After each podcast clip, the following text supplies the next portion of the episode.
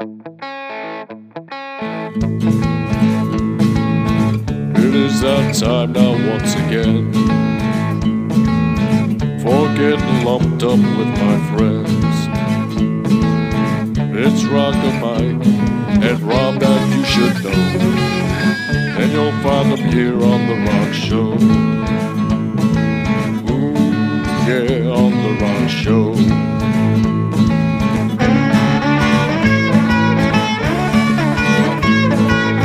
Ladies and gentlemen, this is the 125th edition of The Rock Show. And today we have a very special show because we're talking about Johnny Cash, Elvis, and Sun Records. Sun Records, a famous label that had pretty much everybody that was anybody back in the days. What you got for me today, back Mike? in the fifties, that was definitely true. Uh, anybody was on Sun. Um, yeah, uh, you know, it's funny. We we were doing 125 shows, and we've never talked about Elvis. We had a little bit back when we did the one um, when you mentioned that he was the drug dealer for all these guys. So it's yeah, we talked about him briefly, but we didn't get into too much of his music. Uh, I mean, Elvis Yeah. has been Elvis has been documented forever, so we don't have to do that. And we also had done a show on Johnny Cash. But what I wanted to emphasize here is the Sun Records years in the ni- the mid 1950s, where both of these artists were on the same label at the same time. Uh, of course, Elvis would would break away first and go on to do bigger things. Uh, Mhm. Johnny, a couple of years later, of course, would do the same thing. but there was a point when these guys were on the same label, and they were all hanging out. They were playing shows together. They were on tour together, uh, hanging out in the studio. Um, and I think I think it's kind of like an interesting uh, point in time in the history of rock and roll. Now, one guy that we have to talk about a little bit here and get into a little bit of his history is Sam Phillips. Yeah, you definitely got to mention Sam because um, he pretty much been in the business all his life almost. Yeah, well, he was in the record business for many Yeah. years, and he started Sun Records down in Memphis. And uh, without him, you wouldn't have had Johnny Cash. You wouldn't have had Elvis. You wouldn't have had Jerry Lee Lewis. You wouldn't have had that rockabilly uh, style, Carl Perkins, guys like that. Yeah. Roy Orbison uh, recorded for Sun Yeah. Records. I mean, so many people. And Sam was, you know, uh, a sharp businessman, a bit of a, you know, record, typical record company story kind of stuff we, we're going to talk about. But, but he didn't want a record company in the beginning. Then they kept taking all his artists, so he finally started a company. Well, he made money when they took his artists. Okay, Yeah, it, was, it wasn't like you know when Elvis left, uh, which I'll go into. He, uh, it's not like he got he didn't get anything. He got one of the biggest deals ever, really, just for letting somebody go. yeah. All right, so you know, um, talk about Sam first because really he's the key here, and he was he was born Sam Cornelius Phillips on January fifth, nineteen twenty three, in Florence, Alabama. Now he was the youngest of eight children in his family. Uh, as a child, he picked cotton in the fields with his parents, alongside black laborers. So he was not a wealthy man to start out. No. Okay, and I uh, anybody who starts out wealthy, if you have eight kids, you're going to end up poor. So, so you know, he definitely uh, did not grow up a wealthy man. Uh, but the experience of, of of hearing the music that that the black laborers in the fields were making while they picked cotton, while they sang and they played the blues and they played guitar and and and and this was a big influence on him. Uh, it, it left a big impression on him. And in 1939, um, on a family trip to Memphis, uh, Sam got exposed to the music that was on Beale Street. Now, if you ever been to Memphis, Beale Street is the spot, right? That's kind of like the Bourbon Street in New Orleans or 42nd Street, in New York City. It's a spot where everybody hangs out and all the music, uh, all the music shops and everything, and the different record companies were, were located down there. It was kind of like a, a home of country music, right?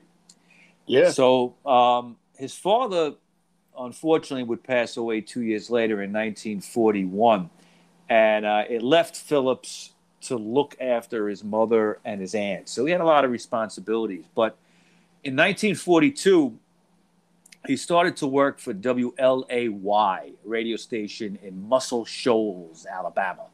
Now, Muscle Shoals is known for a fantastic record studio they have there. Uh, many people recorded there.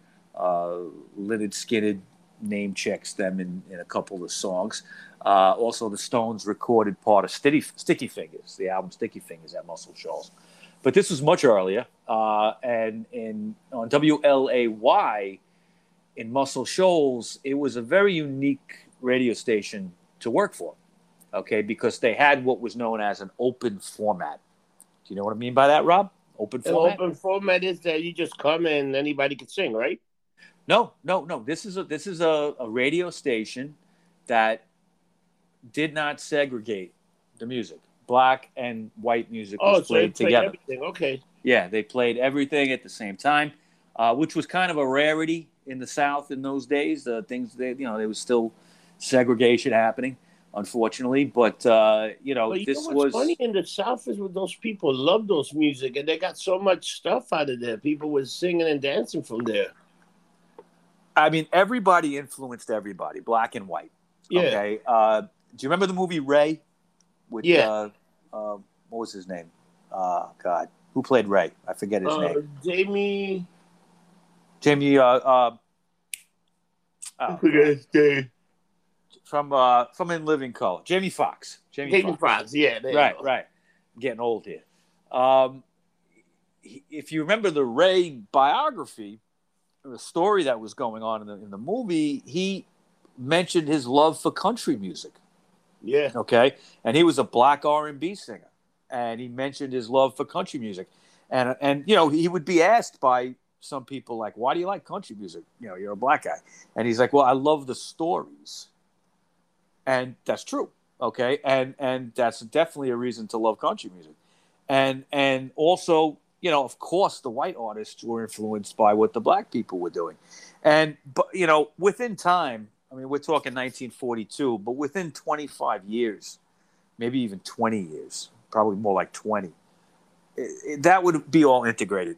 I mean, we we did the shows about Howlin' Wolf and Bo Diddley and and Muddy Waters, and and by the time the 1960s came along, uh, everybody was you know white people were going to these shows, so it took Yeah. time. But but in 1942, a radio station that was playing both kinds of music was kind of rare, and he it was an inspiration to him uh, as to what he would do in the future in just a few short years. By 1945, he would take a job at WREC, another radio station in Memphis. Um, five years would go by. He would save some money.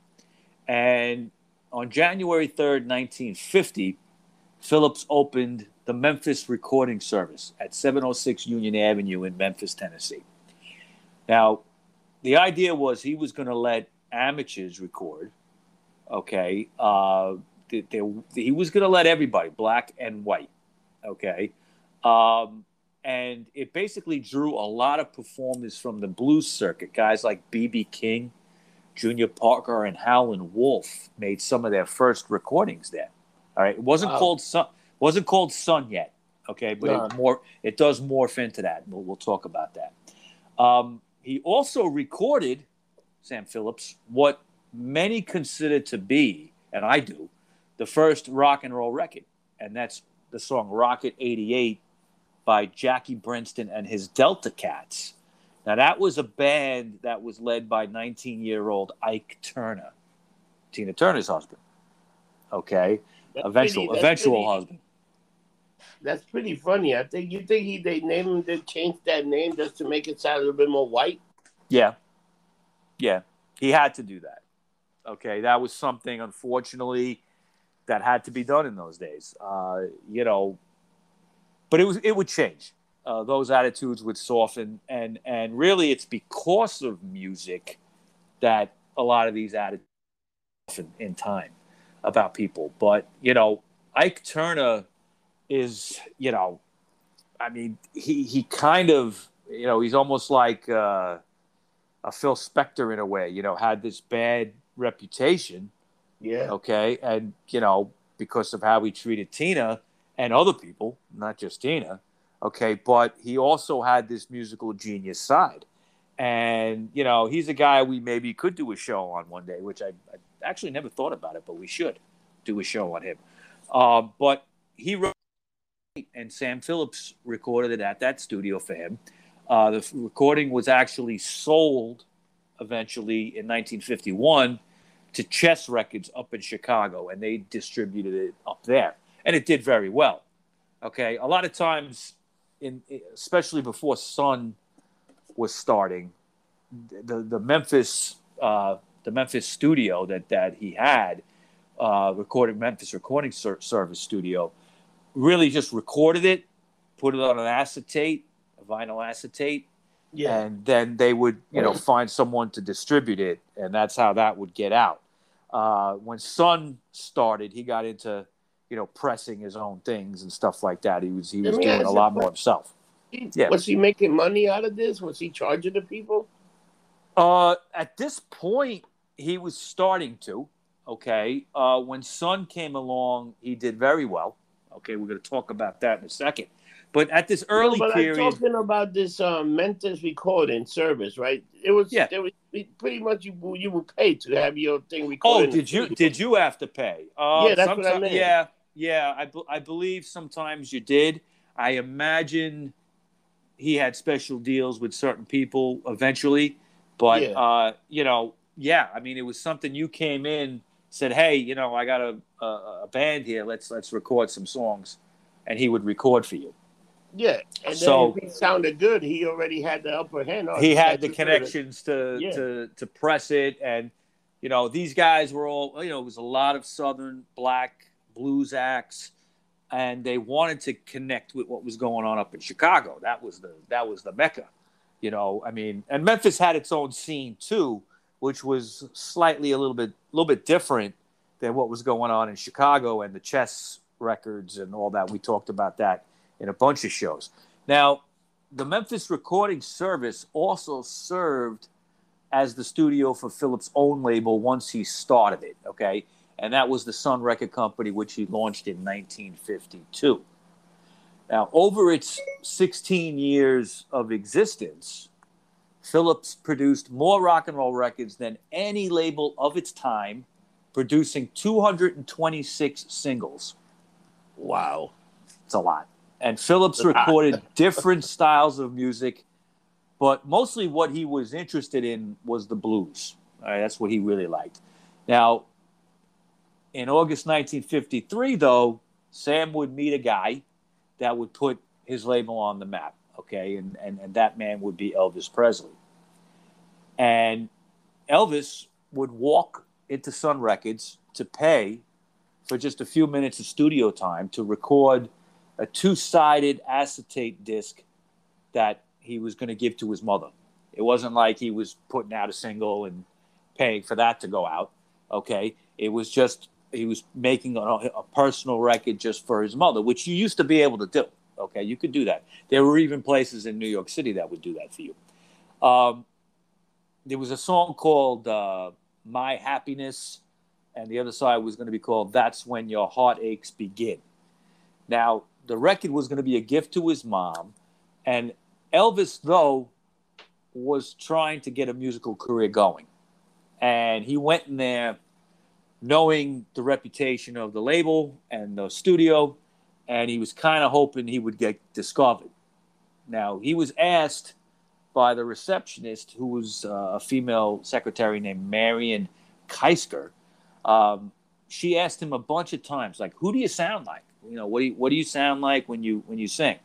And and every time Elvis responded, I don't sound like nobody. Okay, I don't sound like anybody else. Yeah. So Sam Phillips recorded Elvis that day, and you know, he these were two ballads. Okay, and it was something that you know wasn't a big deal, wasn't going to sell really. So he didn't think of it too much in terms of I've got a great artist here. But he was really impressed with the way Elvis sang. So he noted his name down as a possible future reference and held on to his telephone number or whatever. Okay. Now, in January of 54, Presley cut a second acetate for Sun Records. Okay, so he came back, and it was a tracks called "I'll Never Stand in Your Way" and "It Wouldn't Be the Same Without You," but nothing ever became of them. They were never really released. Now, in April, he picked up a job at uh, the Crown Electric Company as a truck driver, uh, and he still was trying to get a career going. He had recently done some talent shows and tryouts for different bands, but he was getting shot down. Uh, people didn't like his voice or they didn't like his style, which I find, you know, I find that crazy. I mean, Elvis had a great voice, right? Yeah. So I don't. Yeah, I, I, yeah. But you know, Elvis, and I'll go into this in a, in, in a minute. But he he used to get nervous in those early years, and I think he would occasionally blow it. Okay, he would he would he would he would blow it in whatever tryout he was doing or whatever. Now, Sam Phillips was always always on the lookout for someone who could bring to a broader audience the sound of the black musicians that Sun focused on. And rumor has it he used to always say that if he could find a white singer that said had a black sound and feel, he'd make a billion dollars. Okay, but Elvis would be that guy. Okay, now in June of that year, he would acquire a demo by uh, an artist named Jimmy Sweeney singing a ballad called Without You. And he thought the song would be perfect for Elvis, okay, since he was kind of playing, singing ballads and all that. now, um, he brought in Elvis to the studio, and Elvis just couldn't couldn't get it done for some reason. He couldn't do the song any justice. So he told Elvis, "Listen, uh, just sing what you know. What, could, what what what song? What songs do you know besides these ballads? Okay." And he liked what he heard, you know, just off the cuff, and he he he set up a recording session for Elvis and some local music, musicians in the area. Now, the session held on the evening of July 5th was when they were in the evening when they were performing. It was really proving to be very uneventful. It wasn't going that well. They weren't catching fire. They weren't catching lightning in a bottle. Nothing like that. But towards the end of the evening, when they were almost ready to wrap it up, Presley took his guitar out, and he lo- and he had like a little if you ever see those those early pictures of Elvis, maybe in a suit and he's got like a guitar, it, Yeah. those, it was like a child's guitar. Okay, you Okay. connect to it almost, right? What's that? What they call ukulele? No, no, no, not a ukulele, not small like that, but it was a small guitar really for kids. Okay, it was almost a toy guitar that he had. You know, it wasn't it wasn't a really good, you know, acoustic or anything. No. Now, he took the guitar out. This was at the end of the night. They were almost giving up. And he started singing the 1946 blues number written by Arthur Crudup called That's All Right. All right, which we know as That's All Right, Mom. yeah. Okay. Now, Sam, Film, uh, Sam Phillips, immediately as the band kicked in with Elvis, you know, they were starting to jam, um, he hit the recording button. Okay. And he got it. All right. He got the song down. And three days later, popular Memphis DJ Dewey Phillips played That's All Right on his Red Hot and Blue show, okay, that he had. And listeners were phoning in wanting to know who this guy was. Who the hell is he? Who is he? He's great. You know, they're asking him, is he black? Is he white? We can't tell. Okay. And uh, uh, Dewey Phillips, no, no relation to Sam, but Dewey Phillips would play the track several times on that show. Um, and during the next few days, the trio of Elvis, Winfield Scotty Moore on guitar, and Bill Black on the upright bass uh, would go back into the studio and record the bluegrass number Blue Moon of Kentucky with an echo effect that Sam Phillips kind of perfected called Slapback. Okay. And that would be the B side of That's All Right Mama. All right. Wow. Now you know how those rockabilly songs sound with that echo and reverb on the, Yeah. on, the on everything. That that was a, a sound that Sam Phillips perfected. Other people had been involved with it too, but for Sun Records, he really had that down, and he was able to, you know, put that to to Elvis's vocals and everything, and it, and it gave it a really nice kind of rockabilly sound. Now, the trio that we have here played publicly for the first time on July 17th, 1954, at the Bon Air Club, with Elvis still having playing his little guitar, his child-sized guitar. now, now the the the rumor is is at the end of the of the month. Uh, well, at, at, I, it's not a rumor. I know this is true. At the end of the month, they appeared at the Overton Park Shell with Slim Whitman opening up. Now, Elvis was extremely nervous at this show, which is, you know, he, he hadn't done too many shows. Okay. And his legs used to shake. That's how nervous he was. And what would happen is he would be wearing these like wide cut pants, and which were, you know, uh, in, in, style for the, the hip people. Okay. He dressed very cool for the time. And, you know, when his legs would shake, it kind of emphasized in his pants, and the girls used to go nuts because it looked like, you know, I mean, that's how he got the name Elvis the Pelvis and all that yeah, stuff. Okay, Elvis you know, he, he, and really it started out with him just being kind of nervous and shaking. Okay, until he until until he would kind of realize like you know this is a way to get chicks. You know what I mean? So, so Moore and and Black officially left their old band called the Starlight Wranglers to play with Elvis regularly and DJ and promoter Bob Neal became their manager, okay, the trio's manager. And from August to October, they played frequently at a place called the Eagles Nest Club. And they would return again to Sun Studios for more recording sessions.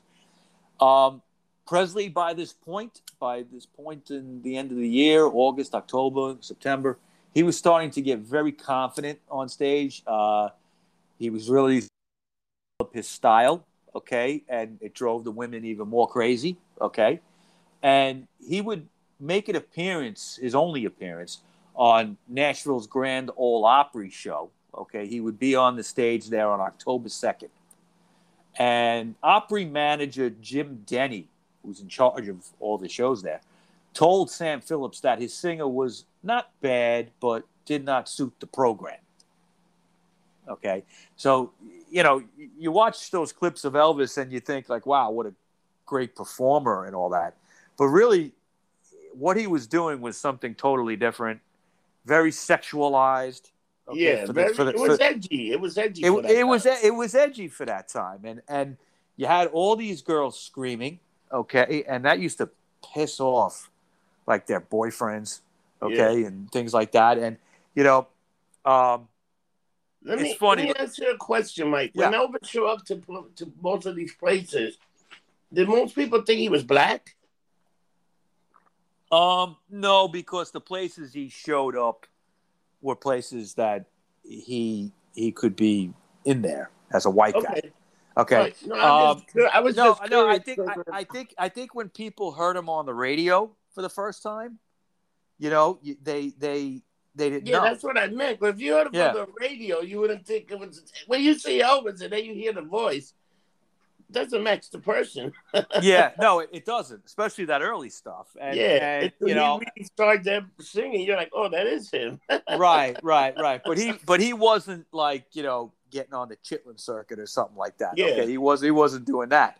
But, oh no, but I know he, that. I know that, yeah. but I can see people going there. They might have think, "Oh, maybe oh, yeah. this is a black guy," and then they would see. Hey, say, when when the Rolling Stones came to America on their first tour and played through the South, okay, I think I've mentioned this on other shows.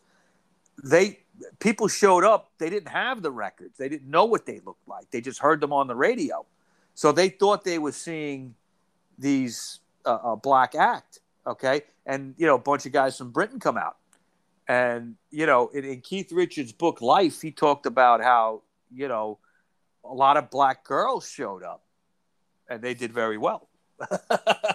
yeah. You know? So, yeah, I mean, Elvis, Elvis hung out. I mean, you know, if you know the story of Elvis, he, he was hanging out in, in Mississippi and in, in Tennessee. He was hanging out with black musicians, okay, before he ever started. It, he had no problem with that.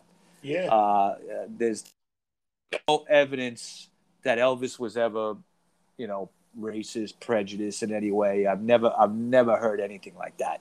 Uh, but yeah, I mean, people beginning were probably like, you know, who's this guy? What what is he? You know. So um, in November four, Elvis appeared on the Louisiana Hayride show, which was the main competition to the Grand Ole Opry. Presley, for some reason, got nervous first set. He was going to do two sets, and it created like a, another stir in the audience. They were going crazy. But then a second set was done, went much better. Uh, the house drummer, who would eventually become his drummer, the famous DJ Fontana, uh, he kind of picked up on Elvis's rhythm and his nerve and his mannerisms. And and DJ Fontana was a already an experienced drummer, great, fantastic drummer, and he used to do shows at strip clubs. Okay, and what you do at a strip club as a drummer is you kind of play along with the girls bouncing around. Yeah, of course. Okay, you know, like da da da da da, you know, like the stuff yeah. like that. And El and he started to play like that with Elvis. Like if Elvis shook his leg, like like Fontana would do a little drum roll or something and it, the audience loved it. They thought it was funny. Okay. Yeah. And uh, they they ended up, uh, you know, he was act, you know, he supposedly at the end of this gig, the rumor has it, sold that little guitar for eight dollars. Okay. And after he got paid, up buying a, a, Martin acoustic for $175 and he played that from now on. So he got rid of that little baby guitar. But that trio uh, before Fontana would join, uh, would tour again in new places like Houston, Texas, and Texarkana, Arkansas. He was, you know, doing very well through the South. Now, that original, so they were doing, you must say they probably were doing pretty good money around this time, right? Like at least decent money, not a lot, but they were making some money, right? Some, some. Uh, you know, obviously he gave up his truck drive. Okay, so yeah. you know he was he was living off this, which is what he wanted to do. Now, the original Louisiana Hayride show did very well for Elvis. It, ex- exposed him. The Grand Ole Opry really didn't do much for him because um, they that was more conservative, kind of older crowd that wasn't going to like him. Okay, they were more like country and western, and Elvis was kind of like this new, this new rockabilly, rock and roll kind of thing. They really the word rock and roll really hadn't been. So they yeah. just this new music. Now his manager, their manager, the trio's manager, Bob Neal, signed a formal management agreement in January, okay, of uh, '55, and brought Elvis to the attention of Colonel Tom Parker, who uh, here we Bob, go. yeah, yeah. Now Bob Neal considered him the uh, the best promoter in the business, so he's the one that that you know introduced the Colonel to to uh, Elvis, and we all know how that went over the years. Yeah. Um, at the time, Colonel Parker was heavily promoting country singer Hank Snow, and he booked Elvis on a February tour with Snow. Now, Sun released five singles in August of '55, and Elvis renewed his contract once again with year. DJ Fontana joined up, okay, in this in that summer of '55, and they began a grueling tour through the southern. One place that they liked to play, but it was it, it, it created problems sometimes, was Texas. It, for some reason in Texas, the male teenagers had a strong hatred for Elvis. They hated him. Okay, the girls loved him. Yeah, but the but guys, the, but the boys, well, you know why, right? Because yeah. the, because the girls liked them. That's why. Okay. So what used to happen is in, in, in, places in Texas when Elvis would be uh, coming into town, they they would have to have a police escort. Okay, or they, like if he was brought, you know, going into a, a, a venue that he was going to play, he would have to be escorted in because some of these these guys would try to take a pop at him. I don't mean shoot him; I mean punch him. Wow. Okay. Yeah. So I mean, it's kind of like it was craziness. Now, uh, Bill Haley, who wrote the song "Rock Around the Clock," performed that, had that number one hit. Uh, did some shows with Elvis during this time as well. Um, I think Bill Haley. I don't think he cared for Elvis that much in some of the things that I've read. I think because he, I think he saw the writing on the wall, like his time was up. Uh, Bill ha- Bill Haley, like, moment there with "Rock Around the Clock," and he was a western singer before that. Yeah. So I think he knew when Elvis came along, he was probably like, "Oh shit," you know.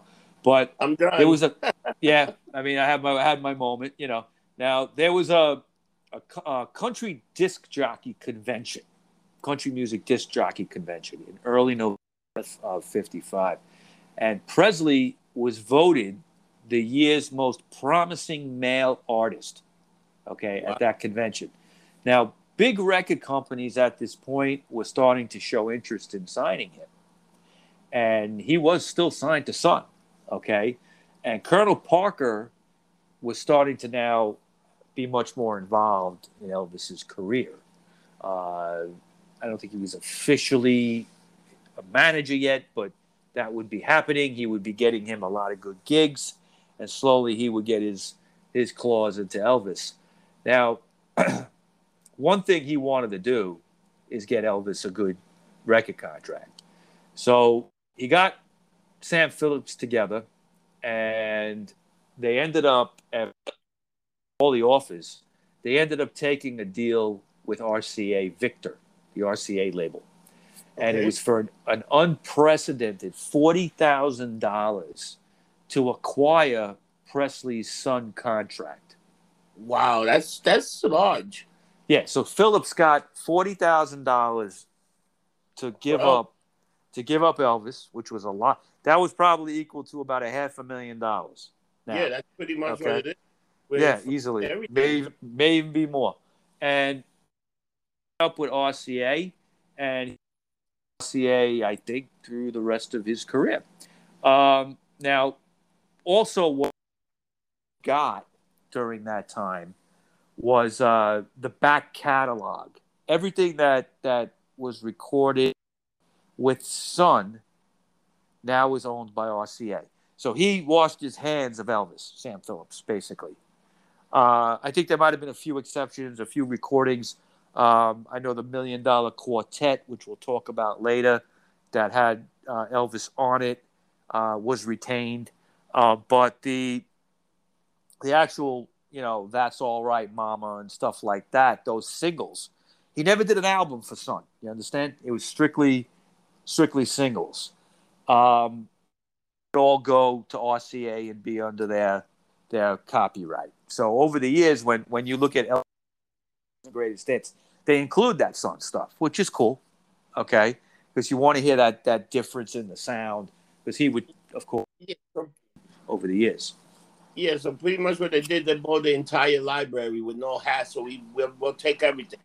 Yeah, forty thousand dollars. Okay, now But I still think that's a hell of a deal for that time. it was it was a hell of it was unprecedented. It's never it happened before. Something that Yeah. bad by anybody. Okay, that's how bad people wanted to sign Elvis. Right? Wow. They you know they you know when he went on uh, Ed Sullivan and and and he was he was off. Okay, he hadn't done that. He hadn't even done that yet by the time of that contract.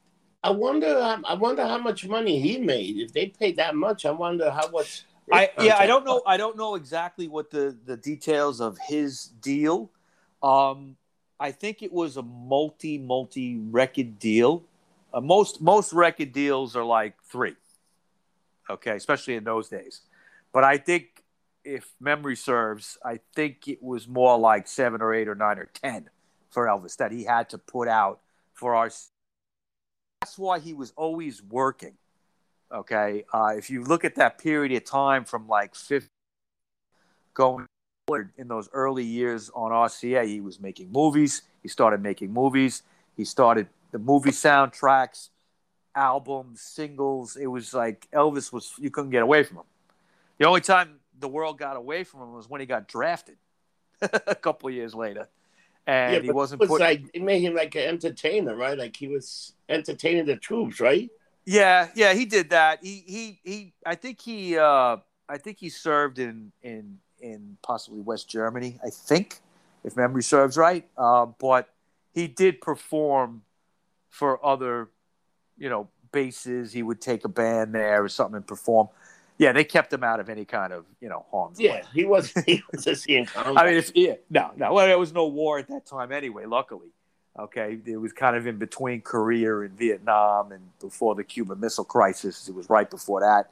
So there was really no no conflict. Everybody was pretty safe, but of course, you never know. Okay, so there's those clips of him getting a haircut and all that, and and you know, I always the things that I've read about Elvis and the way that people viewed him, especially more conservative, older people, they viewed him as a threat. And there's those those you know, you ever see those clips of him getting a haircut? Yeah. Okay, you know that was like a that was kind of like a fuck you, basically. Ah, Elvis, you're drafted, you got to cut your hair. Yeah. Yeah, that kind, of, that kind of thing. Yeah, you know. But uh, Sam Phillips, even though he lost Elvis, he got forty thousand dollars. He still had another guy and his name was Johnny Cash. Okay. Now, Johnny Cash and Sam Phillips had kind of a lot, a lot in common. Um, one, one fact that they had in common is that they both picked cotton as children. All right. Uh, they had similar upbringings. Uh, Phillips was a couple of years older, but Cash's family was sharecroppers. And, and just like Sam Phillips, the, the young Johnny Cash was exposed to music while picking cotton. Okay. Yeah. And he grew up during the Depression and he always had a sympathy, developed a sympathy at a young age for the poor and the working class and the kind of downtrodden. And these topics would always be common in, in Cash songs. He always talked about the forgotten man, the prisoner, the the Indian, the American Indian, the the the the, the poor guy, the guy you know working his ass off and and getting nothing for it. You know, now in 1944, John Cash, Cash another one that went to the service, right? Cause yeah, he, yeah, yeah. Still was he I'm drafted? Gonna, uh, he, I believe he. Hmm, did he enlist or was he drafted? I think he he went to the Air Force. I think he might have been drafted. Okay. okay. Uh, or or you might I think what you used to be able to do is kind of pick sometimes. Like if yeah. your number came up, and I, I, guess he figured the Air Force was the safest, so you know he might have done that. But in 1944, when he was 12 years old, his older brother was killed in an accident involving a table saw. Okay, if you remember the movie Walk the Line, that's kind of shown yeah. shown with detail. Now, the death of Jack, which was his brother, affected Johnny very deeply, and and he would for the rest of his life into into old age. He spoke about at some point he was going to be with Jack in heaven. He was going to see his brother in heaven. Now, gospel music was a big thing for him. Uh, he would listen to it every day on the radio. Yeah, it was, it was, the radio was a constant companion for Johnny, especially at night. Uh, his family were musically oriented. They often sang in the fields with the other people uh, picking cotton, and his you know his mother uh, taught him guitar. Okay, his mother actually taught him how to play. And when Cash was young, he was discovered to have this beautiful high tenor voice. Okay, now you think of Johnny with that deep bass voice. Okay, but when he was a kid, he had this high tenor voice and he could carry a tune. But it would, you know, once he got to high school, his voice changed and it became this bass baritone kind of voice. Yeah. And the world would know that. That's that's he would be known for that deep voice. Now, in 1950, Cash entered the Air Force and was assigned to Landsberg, West Germany.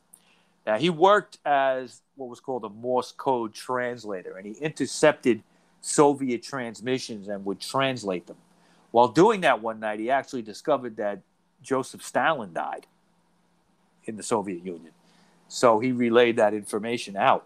But wow. he would be he would be uh, he would put his first band together while he was at Landsberg Air Force Base. Okay, his free time he would spend writing songs, playing guitar. Okay, and he actually put a band together at the Air Force Base. Now, on July third, nineteen fifty four. Cash was honorably discharged from the Air Force and he returned home. He would settle in Memphis, Tennessee with his wife Vivian later that year. Uh, he took a job selling appliances door to door, and at night he would study to be a radio announcer, which I, I, to be honest with you, when you think about that, with that great deep voice he had, he probably would have been a damn good radio announcer. Yeah. Okay. And Yeah, that would You know, a perfect voice for that. Now, at night, what he would do is he would play with his friend Luther Perkins, who played guitar, and bassist Marshall Grant. Uh, the two of them were known as the Tennessee Two. They had a musical background together. And uh, one day, Cash, I believe it was during work, came across Sun Records. And he passed that place a couple of times knew a little bit about it and he knew that he wanted to go in there, but he didn't have the courage to go in right away. But eventually he got the courage up to go in and he was hoping to get a record contract, a recording contract. So he auditioned along with the Tennessee Two and performed for Sam Phillips some songs. Now, Phillips wasn't impressed because what they were doing were gospel songs. And at this point, in 1954, gospel was a little passe, Yeah. and he felt he couldn't uh, he couldn't sell it. You know, there were people that liked it, but he wasn't interested in putting out any more gospel records. Now, rumor and legend has it is that he actually told Johnny to go home and sin a little bit and come back with a song instead of doing all these gospel songs. Why don't you go home? Why don't you go home and sin and sin a little bit? You know.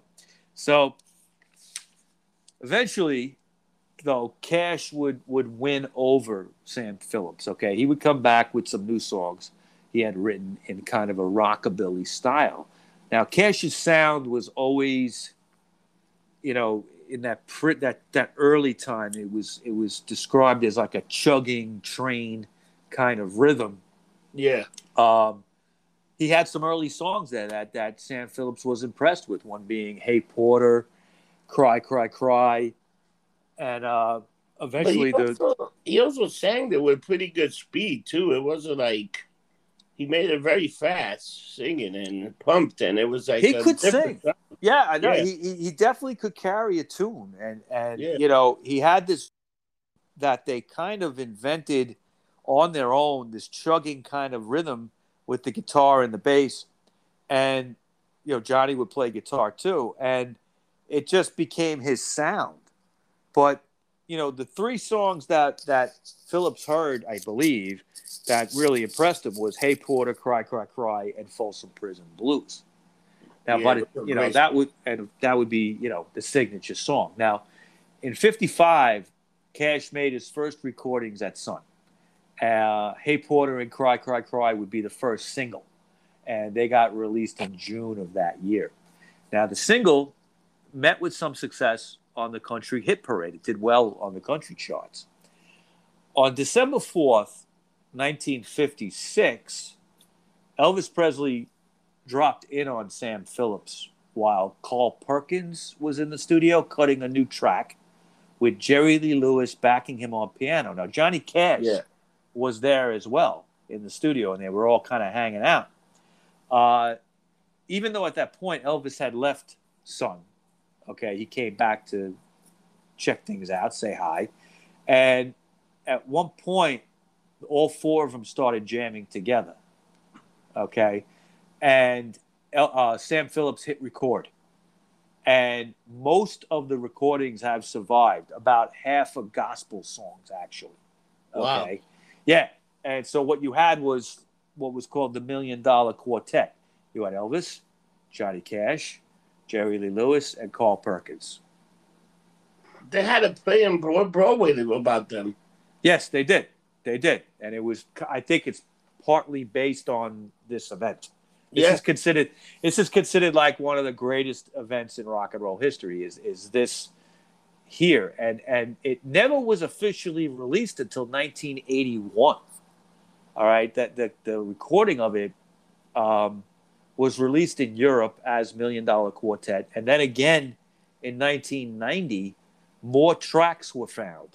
Okay, at Sun, and That's the, and pretty the- it- incredible. yeah, it came out with the complete million dollar quartet. All right. Now, Johnny Cash had said years later that he was kind of the farthest from the microphone and he sang at a higher pitch to blend in with Elvis. I've listened to this and it's it's cool stuff to hear them all together. You don't hear Johnny so much. He's there, but you don't hear his his deep voice as much, okay? Because I think he was trying because Elvis was really the star right there. Now I imagine, uh, I, I I don't know why Sam didn't put it out then. Okay, probably because Elvis was signed to RCA. That's the only thing I can think of. Okay, Probably, probably so he just held it. So he yeah he just held it, and uh, he may not have even thought much of it uh, at the time, you know. And then many many years later, stumbled across like, look what I got here. This is these four legends.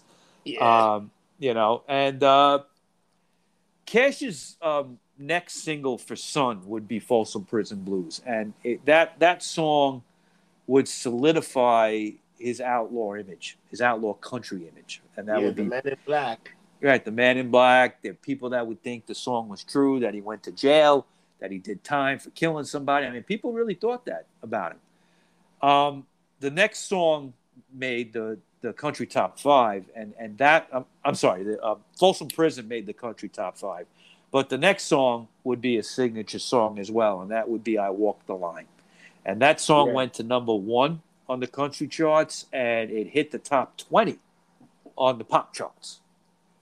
Okay, so and that song did very well in even in urban areas and and places that you wouldn't think that kind of song would do would do well. Okay, you would think it would be more of just a country song, but yeah, uh, very well received by everybody. yeah. Now I can I can remember my father telling me a story that when he was a kid, when that song came out, he used to play handball a lot, and they used to always have a radio on the handball court in Brooklyn, and they you know that song would be on like once an hour. He would be playing ha- handball and listening to "I Walk the Line," you know. So um, the next song, "Home of the Blues," uh, that would be the next single, and it was released in July of '57. Now, that same year, Johnny Cash would be the first Sun Records artist to release a full album. Remember, remember, Sam was putting out singles. Oh, and that was the first time he never released an album into that No. one. No, and Elvis never put out an album on Sun. Okay, it was just singles. But Johnny hadn't until July '57. Uh, I think it would be a little bit later, maybe towards the end of the year. I think it came out, and it was basically everything he had recorded, like the singles and some extra tracks, and you know, the idea of a of a long playing record really hadn't taken off yet. It was starting to, and he would be, you know, the first Sun Records artist to do that. He sold very well. Okay, uh, Johnny did, you know, made Sam Phillips a lot of money. Now, despite these early successes uh, and being Sun's most consistent selling artist, Johnny Cash felt very constrained by his contract with that label. Okay, uh, there was things he wanted to do. He wanted to record gospel songs, and Yeah, Sam Phillips wouldn't let him do it. He got gospel. He definitely wanted gospel because he was very religious. Yeah, very spiritual, and you know, uh, he would record gospel songs off and on through the rest of his career. Okay, uh, he had full albums of, of of spiritual songs, and I like, you know, the Johnny Cash stuff is is is, is great. You know, he, if you're going to listen to gospel, he's the guy. You know, but um, what also was happening is is Sam Phillips really was only paying him three percent of the royalties, Mm. and and a lot of artists at that time there was kind of a standard, and they usually got about five percent. So he felt that Sam was beating him a little bit, and he was. Okay, it's just the nature of the business, especially back then. Now, he also felt that he wasn't promoted as much as he could have been, and he felt that by you know the late 50s 57 58 that he sam phillips was really more interested in promoting jerry lee lewis at that time so in 1958 cash left sun records for a much better contract with Columbia. Okay, and he would be with Columbia until I believe the early 80s, if I remember right. Wow. Okay. All right. Yeah, yeah, very long time. So I would say about 25 years he was with he was with Columbia.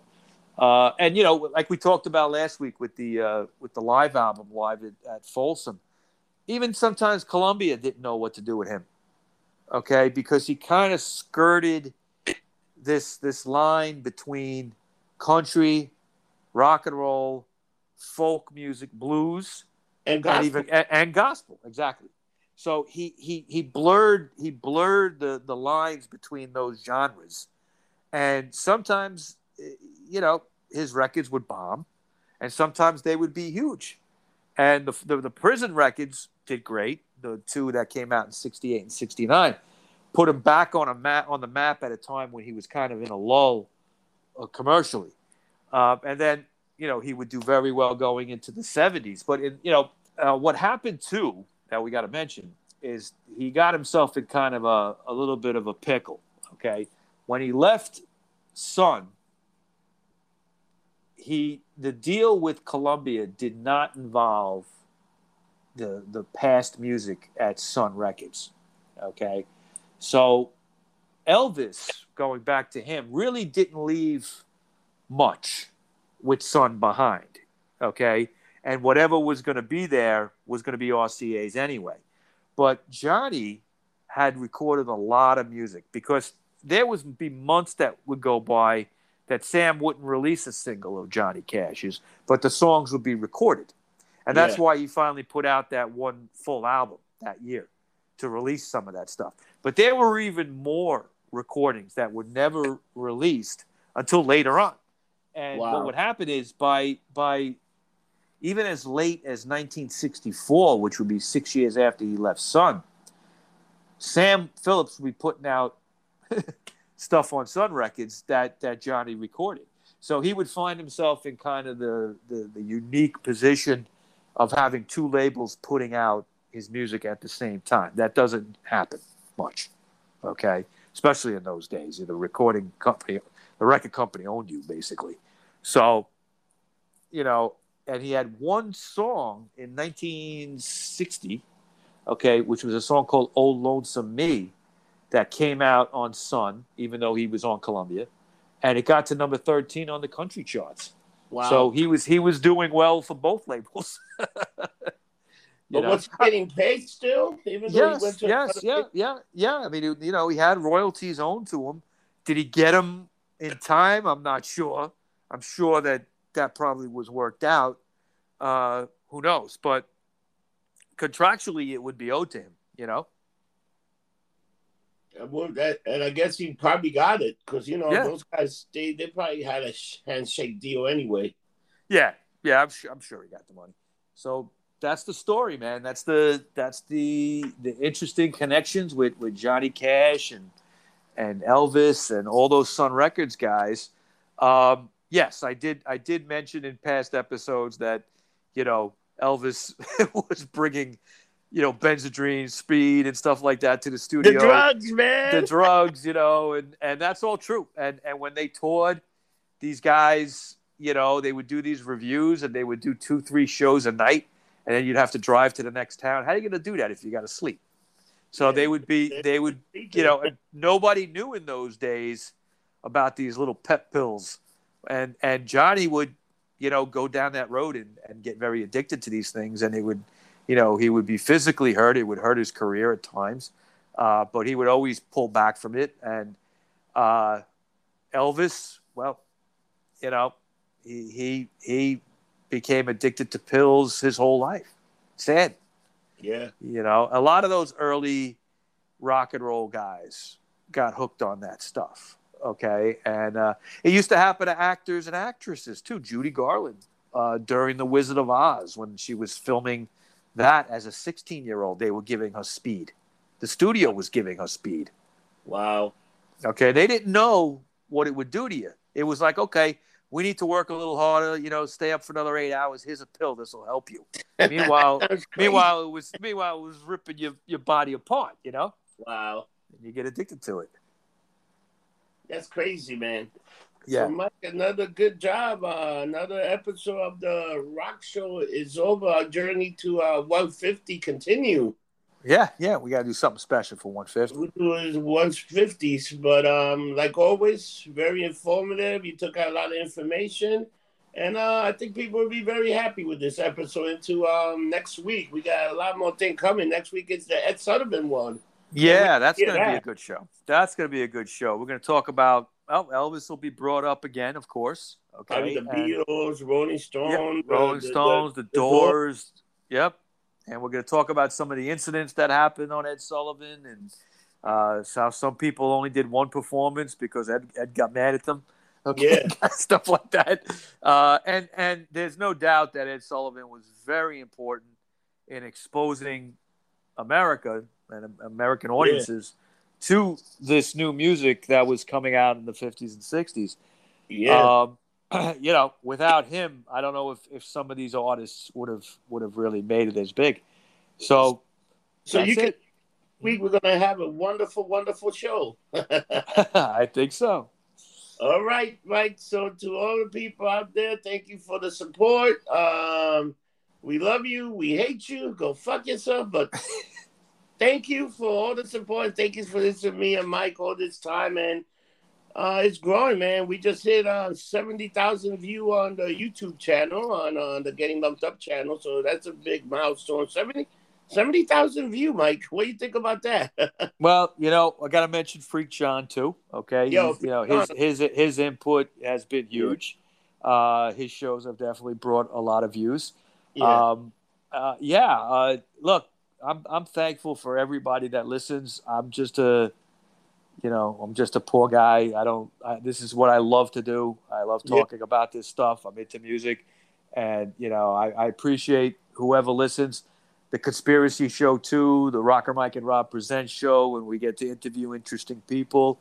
yeah. All that is kind of like you know, blessing in a way, and I appreciate is. it. It's amazing how many people want to talk to us. Oh, Yeah, oh, yeah, I mean, I don't know, man. It, it amazes me sometimes, but yeah, look, I mean, yeah, we do a good job, though. We do. yeah. You A know, lot so of people, people love that interview. You know what was getting hit again? The uh, Leather Leone show. People are loving that Really? interview that you did. Yeah, people. you Leather had that- Leone, heavy metal Yeah. artist Leather Leone. Yeah, we did a Rocker Yeah. Mike and Rob presents with her. She was great. She was a great guest. So where can we find you, Rob? Let's throw out the social media. Oh yeah, you can find me on Facebook, Instagram, Twitter, uh, at anything getting lumped up, and we also got the website getting lumped up, and um, we just signed with the National Podcast Association also, so you can find us there too. Right, right. They have a list of podcasts that you can listen to, and with links to all the stuff. If you want to get T-shirts, we have. Uh, Yeah. You can go to the National National Podcast Association and look up "Getting Lumped Up," and you'll see all the links there.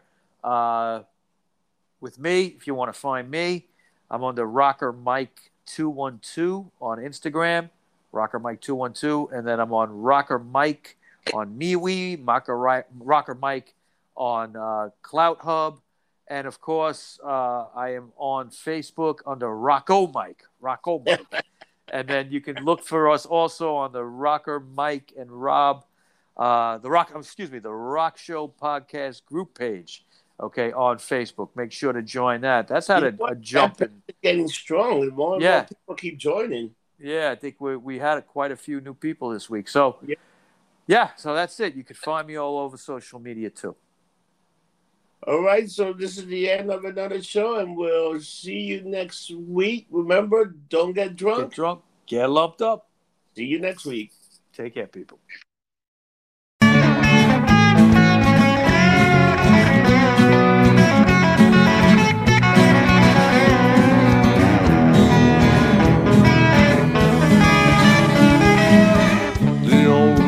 podcast you will hear.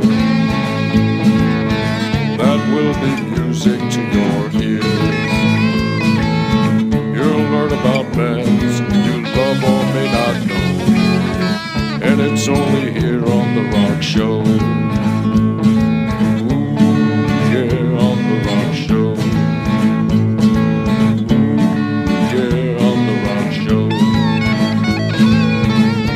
tell your friends